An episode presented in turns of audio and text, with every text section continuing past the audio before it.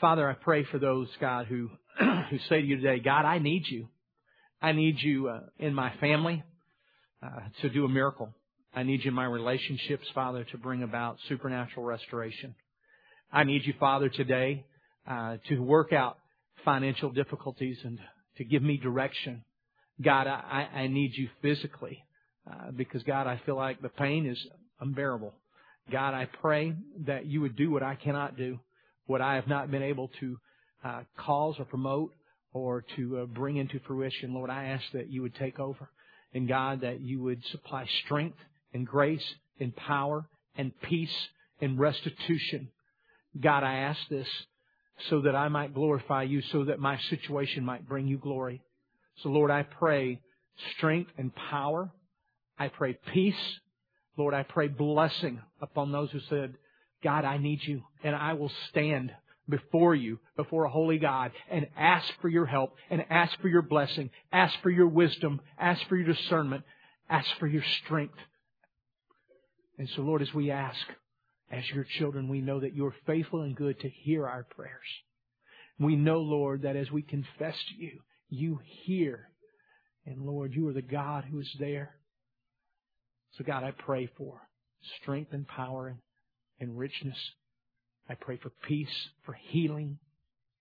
Lord, for financial stability to come upon those who have stood and say, God, I need you today. And I pray this for your glory, O Lord. In the name of Jesus, our Savior, we pray. Amen. We are continuing in our series uh, from triumph to tragedy, the life of David. Next week will be the last week, so I encourage you to read chapter 12. Um, 2 Samuel chapter 12. Today we'll be in 2 Samuel chapter 11. And uh, as we look at David, you know, the most popular, two of the most popular stories in all the Bible, and again, people who don't go to church, people who are not believers, they have at least heard these stories, and most of them know these stories. And the two most popular ones, probably almost in the Old Testament, are about David. The first one's David and Goliath. Everybody's heard that one. I mean, we'll we'll turn on the TV today, and at some point they'll mention something about David versus Goliath. You know what I mean? We watch college football. If you watch a couple, enough bowl games, they'll use that uh, they'll use that analogy. Okay, but also the second most popular story that everybody's heard of, at least whether they've read it or not, is David and Bathsheba. How David and Bathsheba come into sin, and and that's the one we're going to read today. And uh, you probably read it this last week. And, and what's what's interesting is unlike Hollywood, the Bible will not promote or endear or make you think that this was a really good idea. Okay, uh, you're going to see as you read through this story, it is a story of tragedy. That, that's exactly what it is. As a matter of fact, my title is "The Sinking of the Titanic." I hope you can see those two uh, how they come together. Okay, the sinking of the Titanic. The Titanic, when uh, when it was set to sail, was regarded as the most magnificent ship that had ever been built. Matter of fact, one magazine reporting before the Titanic went out uh, said this. It quoted this. It says, "The captain of the Titanic uh, may, uh, by any at any time, may by simply moving an electric switch, make the doors watertight throughout the entire vessel, making the vessel virtually unsinkable." There were those who believed that the Titanic was unsinkable. It had all the modern accoutrements. I mean, it was a finely crafted vessel, much larger, much more luxurious, and supposedly, by some, virtually, not, not really, but virtually unsinkable. But we know what happened. And, and there are multiple reasons for why the Titanic sank. You know, one, some say because of the speed of which it was moving when it hit the ice uh, through icy waters. There were messages that were sent out uh, some were ignored, some were never received, some of them never got to the captain. Uh, and, and it also was thought, you know, it's a clear night, the moon was out, we'll be able to see the type, see anything that's coming about. We'll be able to uh, make sure that we avoid any kind of pitfalls. But you know what happened? Uh, sure enough, the Titanic going about 40 miles an hour struck that iceberg and it just ripped it apart. And um, 60% of the people on board died. They drowned in freezing waters. And why did that happen? Well, it, it happened for a lot of the same reasons we'll see that David fell because they, One, they didn't believe it could happen. There was a spirit of arrogance. Uh, there was a spirit of, we got it all taken care of. They were very proud of what they had. We worked hard for this. We'll be fine. We'll be okay. But in fact, that wasn't the case. So as we look at this story about David, I think it's also important to remember this fact. There, but the grace of God, go you and I. And why do I say that? I say that because of this. Because all of us have the propensity to sin greatly. We really do. All it takes is for that seed of bitterness, of entitlement, of anger, of lust, of greed. All you gotta do is just feed it. Start feeding it. Mentally telling yourself it's okay. Get other people that you know will agree with you to tell them. Watch movies that endorse whatever it is that you want to do. Read books that endorse that mentality and that philosophy and that lifestyle. Just fill your mind and your heart. And you can get there. Matter of fact, you will get there. You think about the great people in the Bible. I mean, start off with Adam and Eve. You know, uh, Eve sees something, she desires it. Same word used for David. She desires it. it. It's the one that I don't have. It's the piece of fruit that I can't get to. Noah gets drunk. Moses commits murder. Jacob constantly lying. Abraham, the father of the faith, so to speak, of the nation, lies and keeps saying this isn't his wife because he gets scared. Even in the New Testament, we see Peter who curses God and says he knows nothing of Jesus. All you gotta do is feed those little sins and watch them grow. As we look at this story, you know the, you know, kind of know the breakdown. And I'll tell it to you and then we're going to read it. We'll see David staying in Jerusalem. We'll see David hanging out in bed. We'll see David seeing Bathsheba and desiring her. David will send a messenger and you'll see the motif here. You'll see one of the, the genres in this uh, particular um, story is this. You'll keep seeing this word show up. And David sent. Nothing wrong with sending uh, when you're a person of authority or in management, but he starts to send people for himself to justify his sin, to take care of his mess. And so it's a complete abuse of authority. But David sends his messengers to find out about Bathsheba. He learns Bathsheba is married to one of his best soldiers. David sends messengers to bring her. David sleeps with her. She, he sends her home. she becomes pregnant. And David commits murder. That's the story in a nutshell right there. Uh, so let's read it. If you have your Bibles, let's look at 2 Samuel chapter 11, beginning with verse 1. And in the spring, at the time when kings go off to war, David sent Joab out with the king's men and the whole Israelite army. And they destroyed the Ammonites and besieged Rabbah. But David remained in Jerusalem. In the spring, and the reason the, the writer, the author of 2 Samuel indicates that because that was a time when wars would typically start because in the winter there were multiple reasons they usually didn't fight during that period of time.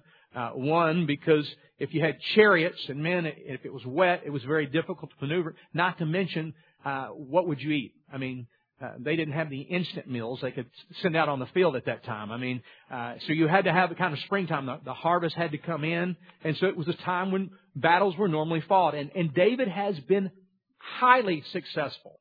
I mean, He's won every battle he's been in virtually at this point, uh, ex- with the exception of one, and then he ends up really winning that war as well. So he's been highly successful. It's a good time. It's a favorable time. And, you know, he's been home for the winter, here comes the spring.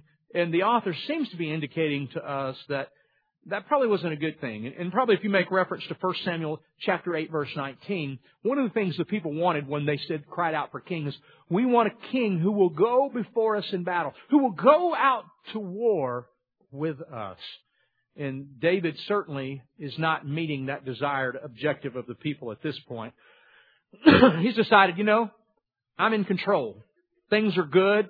I don't have to go out there. So he sends Joab. Matter of fact, that's exactly what it says. It's the first time we say we see that word sent. David sent Joab out with the king's men and the whole Israelite army, and they destroyed the Ammonites. Okay, and so they've been successful, but the Bible says, but David remains in Jerusalem. He stays home.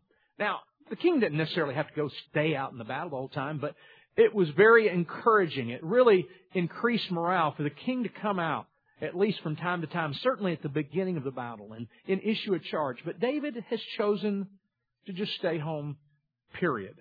I'm in control. We're going to be fine. They don't need me. I'll be good here.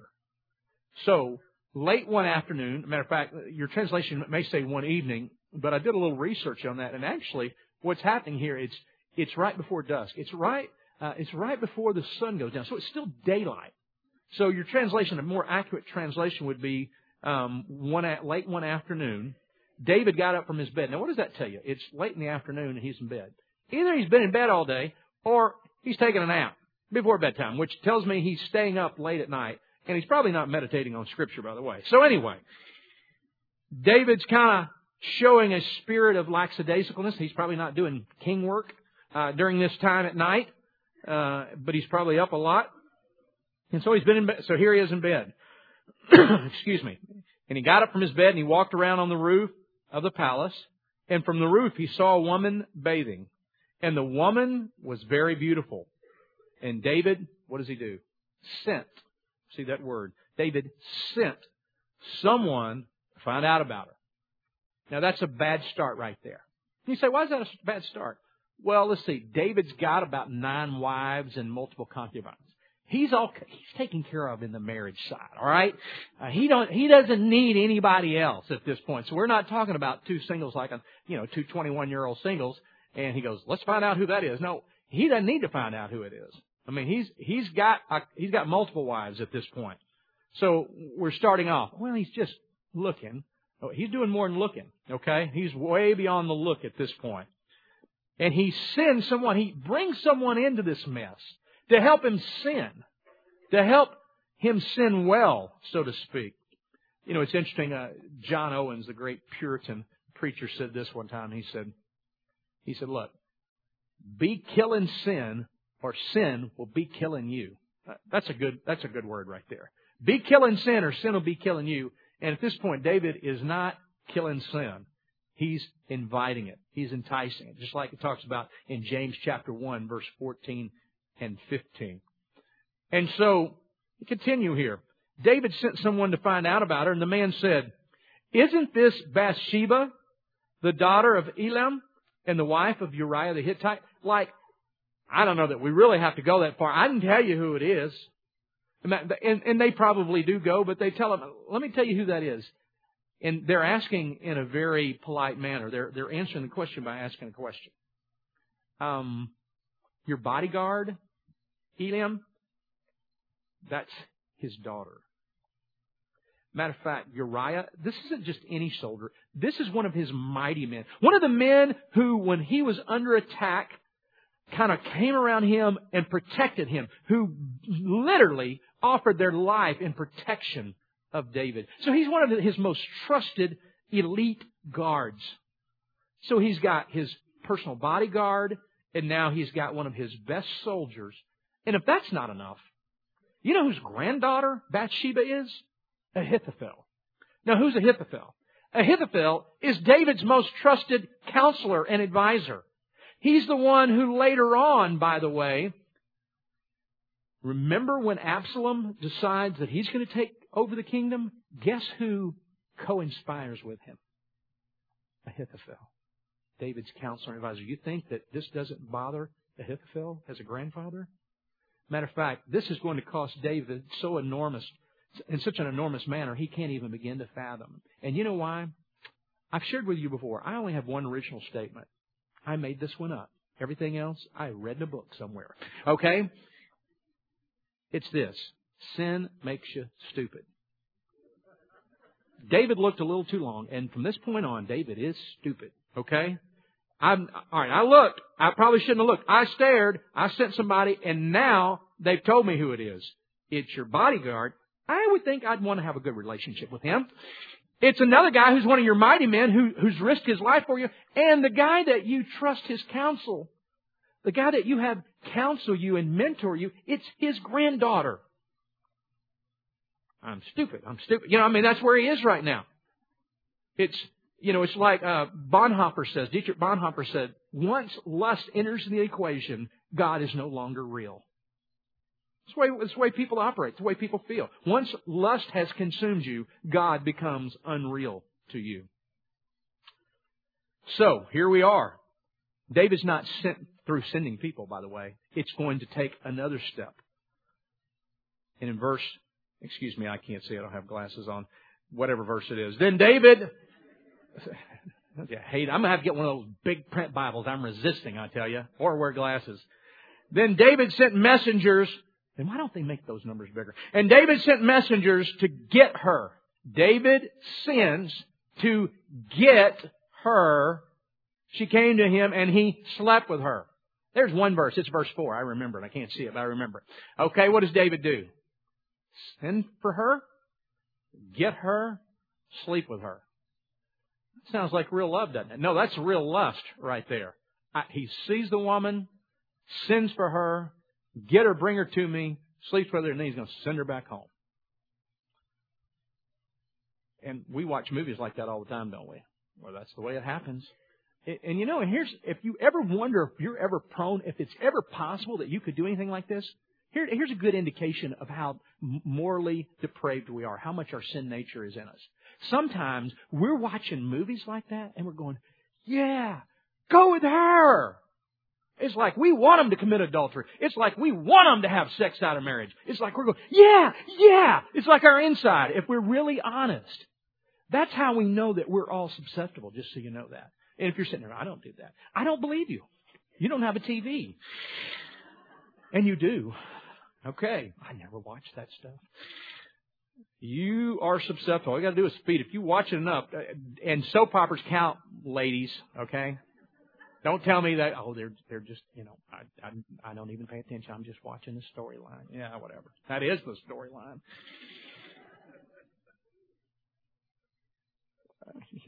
You're thinking, when do we get a real preacher around here anyway? That's right. I came here to learn some Bible. Then, then she went back home, and David has been in charge. I'm in control.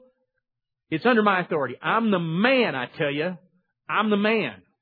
Matter of fact, that term started in the Bible. Next chapter, chapter 12, Nathan's going to say, yeah, you the man. That, that's where that really started right there, okay? But eh, right here, he's the man. I'm in control. And I, I can fix it. I can do it. And what, what happens? He gets, he gets a couple of words. In Hebrew, it's two words. We may use three words in English, but these are the words that come back to him that rock his world. That he first has to recognize, okay, I'm not in complete control, but I'll get there. She goes, I'm pregnant. Whoa. Wasn't expecting that. And so the woman conceived and sent word to David and said, I am pregnant. And so David, again, we're going to keep going with this. All right, that didn't work. Let's go to plan B. Let me send some more people out and try to handle this. So David sent this word to Joab. Send me Uriah the Hittite. Send me Uriah the Hittite. I, I think it's interesting that most of the time when David refers to Uriah, he calls him the Hittite.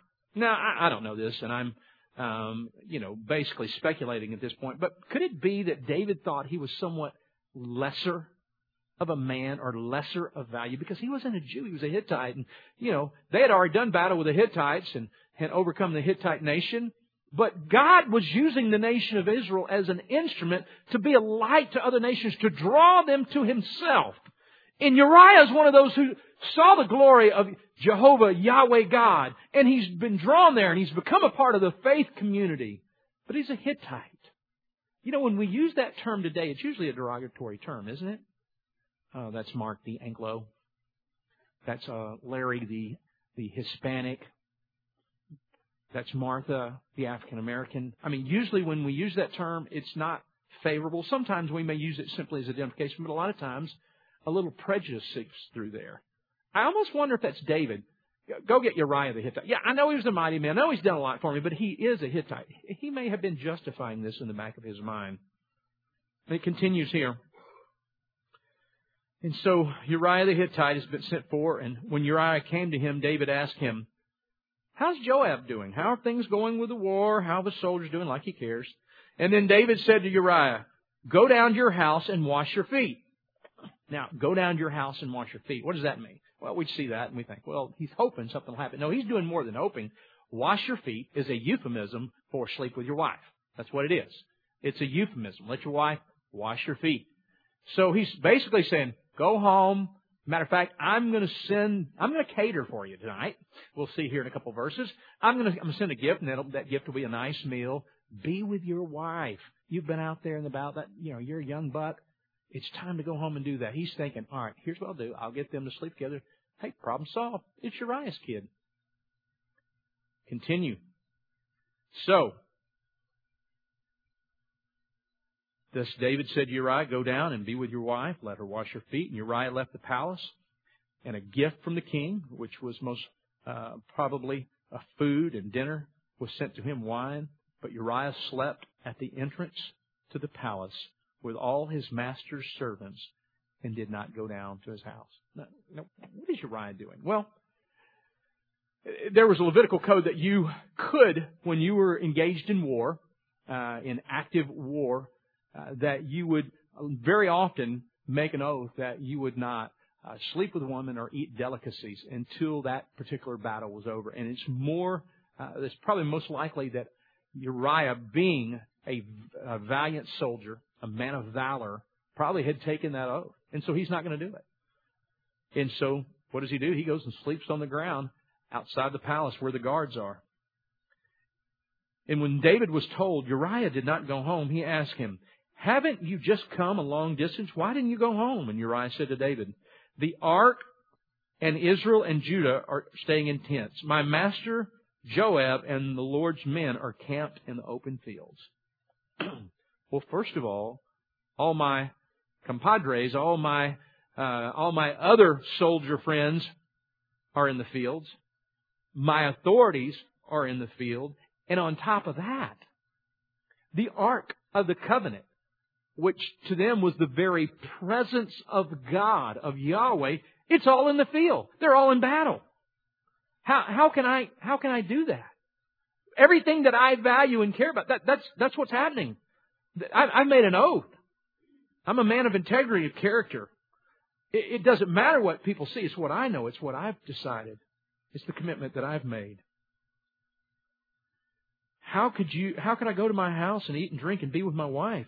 As surely as you live, I will not do such a thing. Then David said to him, Stay here one more day, and tomorrow I will send you back. So Uriah remained in Jerusalem that day and to the next.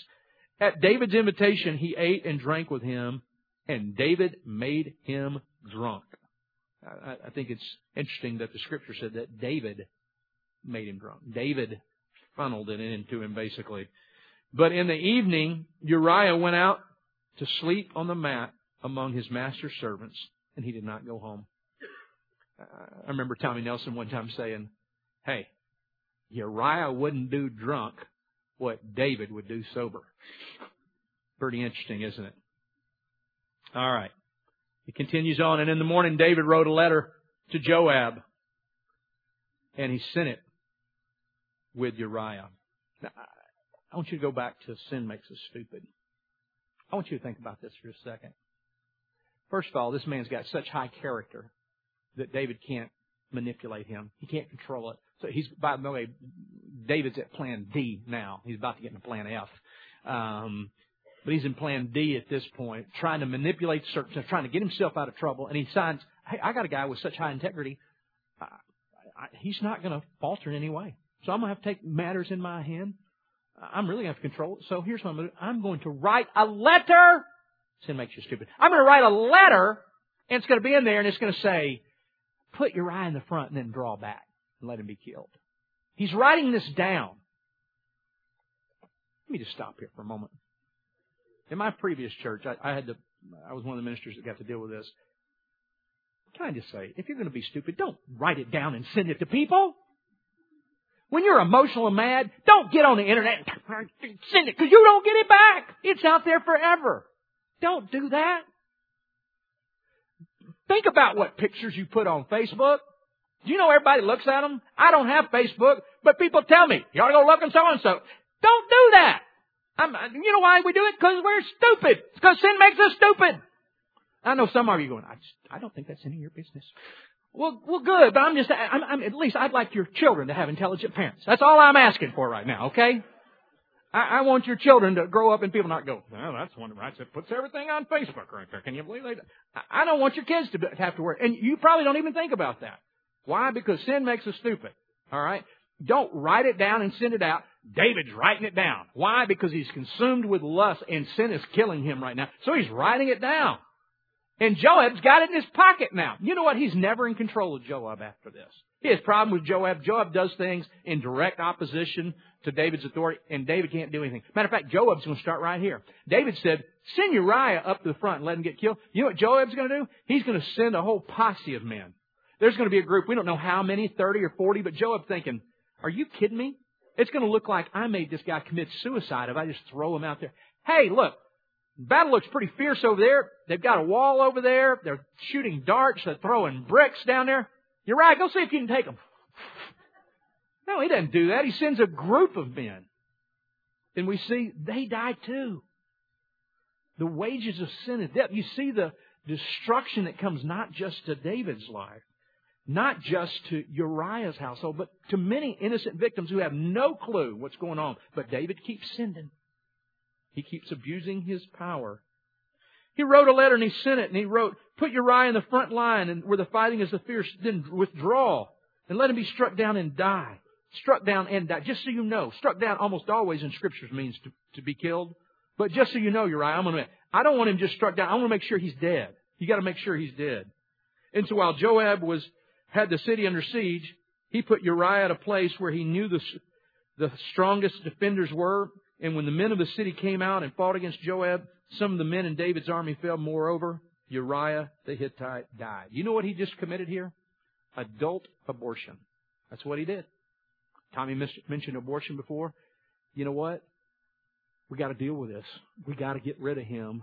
This is not what I asked for. This is not what I planned. This was not on the agenda here. We got to deal with it. And he's going to have to go. And that's exactly what David does right here. Uh, we can say what we want to. And I know that's a sensitive subject. But let me say this. The Bible is pretty clear about the sanctity of life. And we are not given the authority to tamper with it, to take it or remove it. It's not, we are not God. You know what sin is? Here's what sin is. Sin is when we determine we will be God. That's what sin is. I know better than God. I can handle this. I will be God. I will make the decision. I will be the authority. Send me the email. All right, let's continue here. And so here's where we are.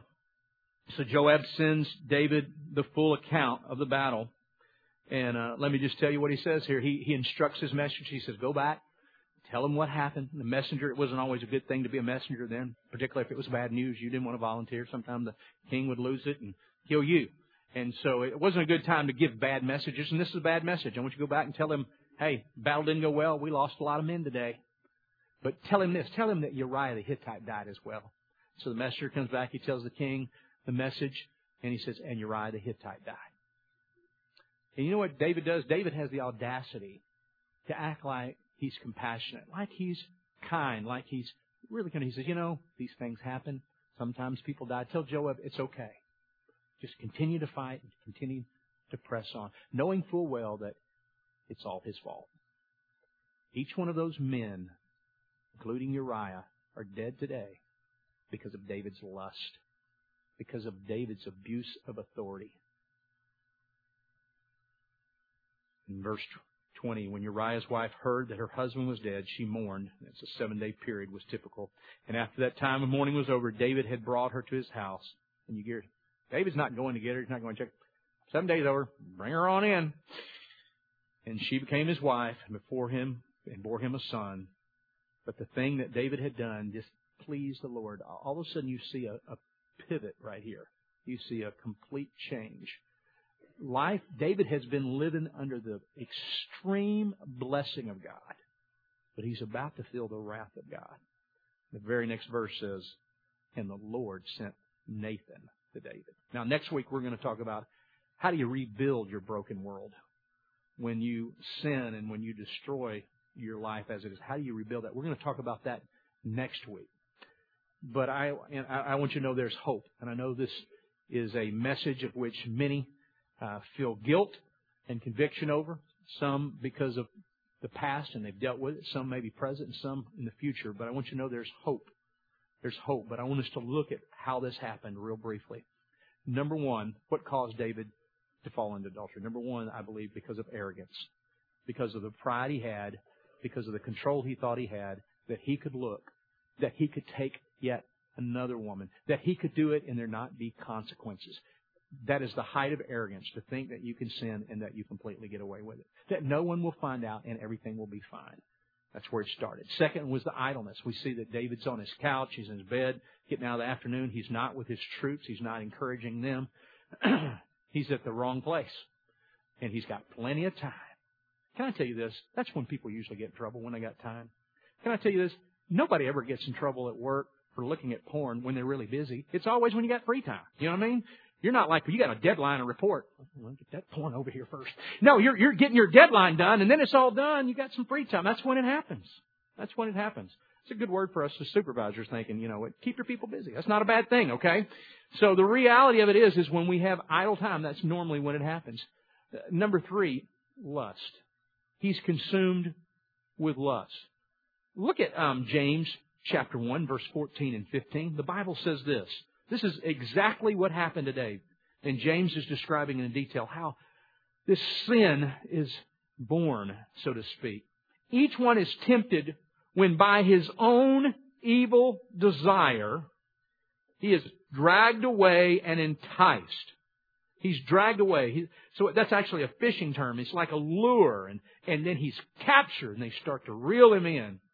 And then after desire has conceived, remember when things started to, to really come unravel for David when she said, when it said that she conceived, she said, I'm pregnant.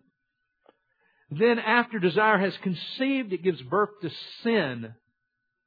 And when it is full grown, it gives birth to death. And oh, how David will suffer. So we see the lust factor has consumed him. He's not thinking clearly. He's not thinking about God, as Bonhoeffer states. And then the spirit of entitlement. Spirit of entitlement, David could be thinking, I mean, look what I've accomplished. I mean, I killed a flipping giant for them. I mean, I, I won all our battles. I was good to Saul. You know, I could have been king a long time ago. But I didn't want to lift my hand against God's anointing. And Saul's son, Jonathan, I had a covenant with him. I'm taking care of his handicapped child right now. I mean, look at, he's, he eats at my table every night. I mean, look what I've done. Look at all, I, I should be able to. I'm entitled. I deserve.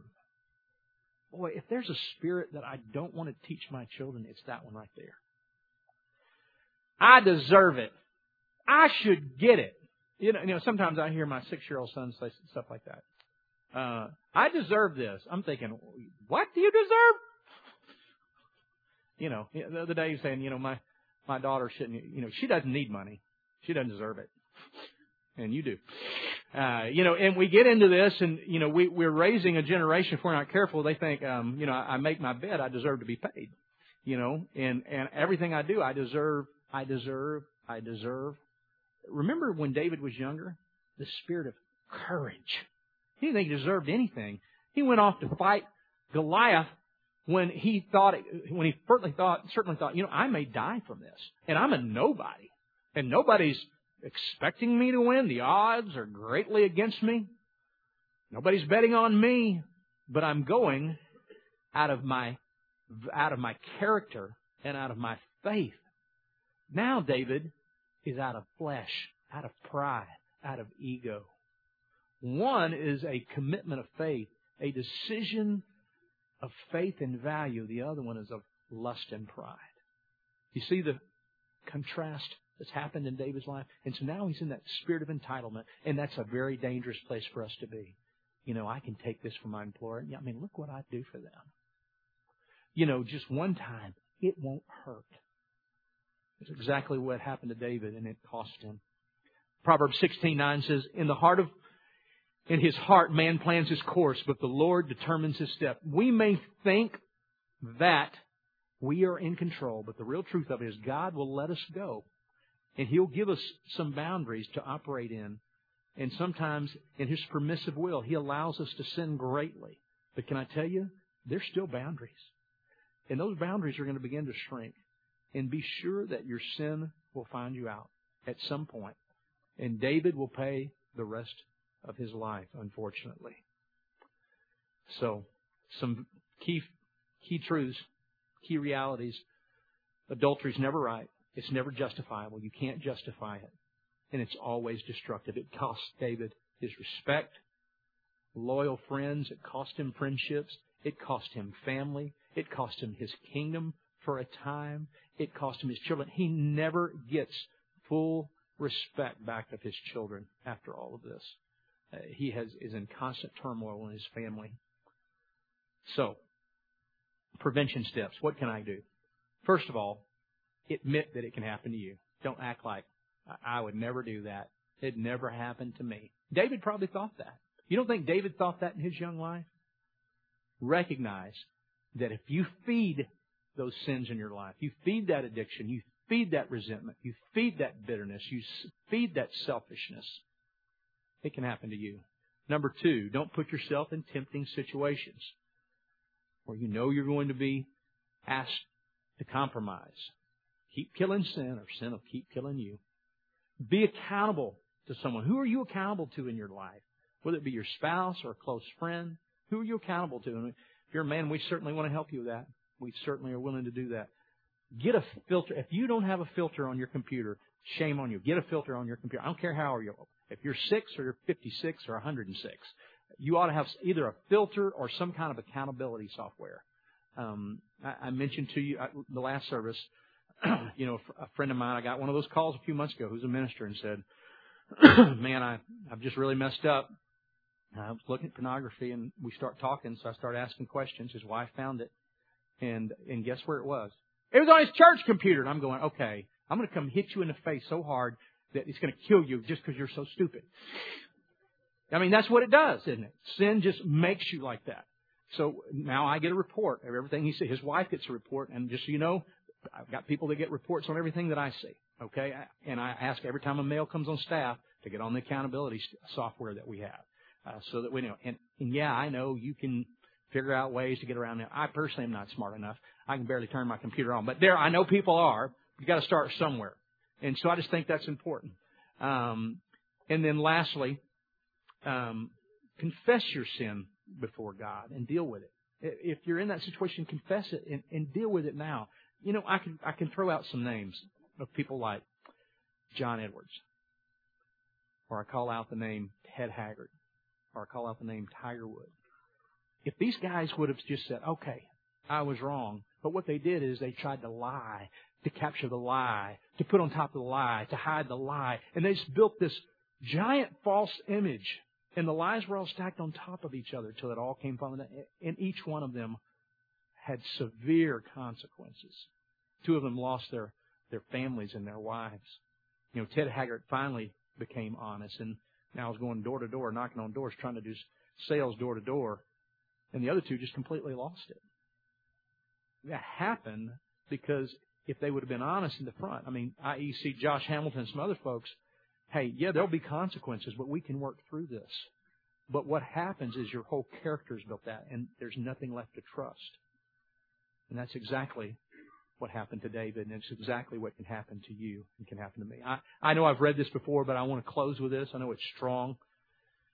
But Chuck Swindoll uh, wrote this a while back, and I just think it bears repeating on the consequences for us today of adultery and immorality. Your mate will experience the anguish of betrayal, shame, rejection, and heartache and loneliness. No amount of repentance will soften those blows. Your mate can never again say that you are the model of fidelity. Suspicion will rob her or him of trust. Your escapes will introduce to your, to your life and your mate's life the very real probability of sexually transmitted diseases. The total devastation your sinful actions will bring to your children is immeasurable. Their growth, innocence, trust, healthy outlook on life will be severely and permanently damaged. The heartache you will cause your parents, your family, and your peers is indescribable. The embarrassment of facing other Christians who once appreciated you, respected you, and trusted you is overwhelming. If you're engaged in ministry, you will suffer the immediate loss of your job and the support of those with whom you work. The dark shadow will accompany you everywhere forever. Forgiveness won't erase it. You will, your fall will give others a license to do the same. The inner peace you enjoyed will be gone. You will never be able to erase the fall from your mind or others' minds. They will remain indelibly etched on your life's record, regardless of your later return to your senses. The name of Christ, whom you honored, will be tarnished, giving the enemies of faith further reason to sneer and jeer. Let's pray. Father, I know this is a hard message. God, I thank you that you, op- you offer hope and that you offer forgiveness to no matter what our sin is. And Lord, I pray that you would draw those who need to enter into the grace and forgiveness of the Lord today. But Lord, for those who are struggling, for those who are being tempted at this time, for those who are trying to cover, I pray, God, that you would speak truth into their heart, conviction in their hearts, and they would deal with this today. Not tomorrow, not next week, but they would talk to someone today. They would confess to you and talk to a real person and begin the process of reestablishing truth and a credible life, a life of character. God, I, I pray that no one has to suffer the severe consequences that David did. But Lord, I know, unless we confess our sins before you and pray and ask for forgiveness, that uh, that is certainly our path for us, for particularly for those of us who call ourselves believers in Jesus. So, Lord, for your sake, for your glory, for your honor, God, I pray that you would do surgery in our souls today, that you would bring about light and truth. We thank you for this time. In your name we pray. Amen.